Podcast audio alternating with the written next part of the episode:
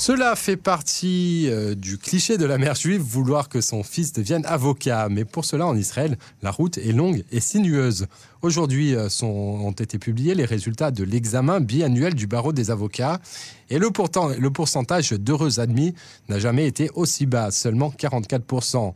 66% de refusés, cela fait beaucoup, d'autant que les candidats avaient dénoncé un examen excessivement difficile. Il faut dire que 77 500 avocats sont déjà inscrits au barreau.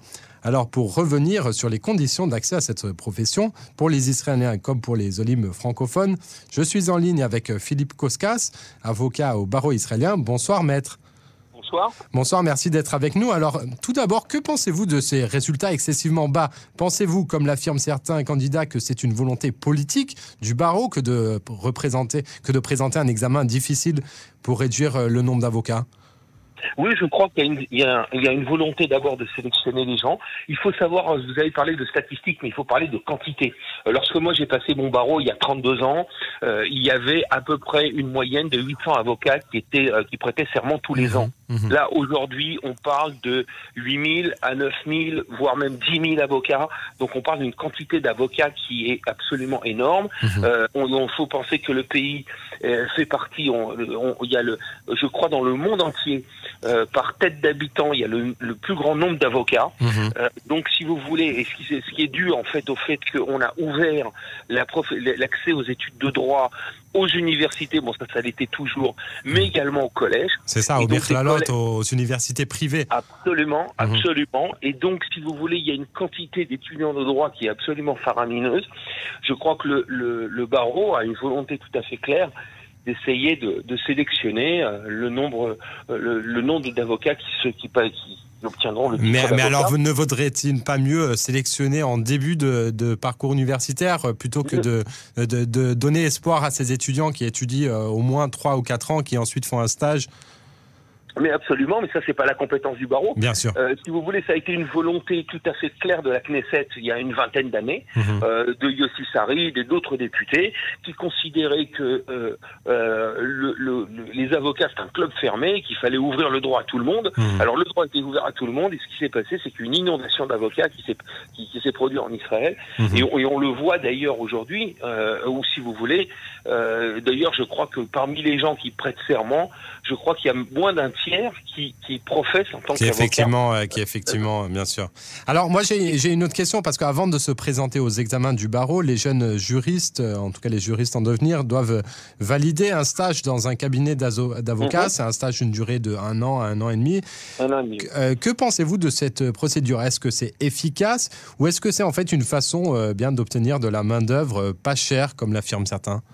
Bon, aujourd'hui, elle n'est pas si pas chère que ça. Moi, je vais vous dire, à l'époque, hein, je vous dis, je suis avocat donc depuis plus de 30 ans, il y avait deux ans de stage et il n'y avait pas de salaire minimum. C'est-à-dire mhm. qu'on touchait encore beaucoup moins euh, ce que touchent les stagiaires aujourd'hui. Euh, je vais vous dire, moi, je considère que ce stage est indispensable et il mhm. n'est pas suffisant. Euh, mhm. dans le sens où, enfin, je vous dis, parce que je dirige un cabinet d'avocats, donc on le voit, contrairement aux études de médecine, par exemple, où il y a une intégration en parallèle des études théoriques, il y a une intégration pratique. Euh, euh, ça se passe pas du tout au niveau des, des, des études d'avocat c'est-à-dire que les études d'avocat, on étudie sur les bancs des universités pendant trois ans et demi. Mhm. C'est un peu la, même chose. Hein. C'est comme euh, on n'est pas joueur de football euh, en apprenant que les règles de football. Mhm. Et on en arrive à, des étudiants donc qui arrivent euh, stagiaires, mais qui sont absolument au début, en tout cas, dans l'incapacité de professer la profession d'avocat.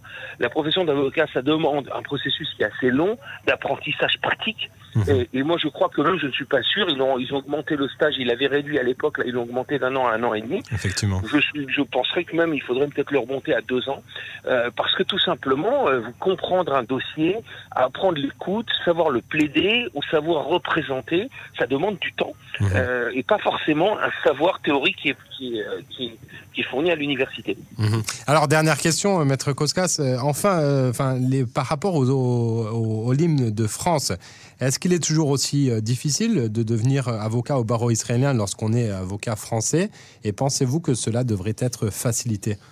Alors non, je crois pas. Ça dépend. Quand on parle d'Olympe de France, ça dépend quelle, était, quelle est l'expérience professionnelle de, cette, ce, de ce Olé, mhm. ce nouvel immigrant. Si le, le nouvel immigrant a, a, a, professé en tant que 5 ans en Israël, alors à ce moment-là, il a une voie qui est relativement facile pour obtenir le, le, le, le diplôme d'avocat. Mais ça ne le fait pas. Il aura le diplôme d'avocat, mais ça ne fait pas de lui un praticien israélien.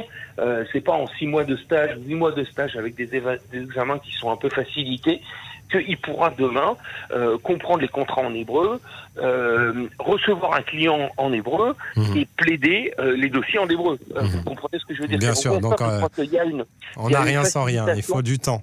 Absolument. Mmh. Donc si vous voulez, au niveau des Olim, c'est vrai que c'est une profession, le droit est basé sur, un, la connaissance de la langue, deux, sur la connaissance du droit et de la jurisprudence, et surtout, trois, sur une connaissance de la mentalité israélienne extrêmement euh, profonde. Mmh. Euh, N'oubliez pas qu'un avocat est une personne qui est là pour convaincre.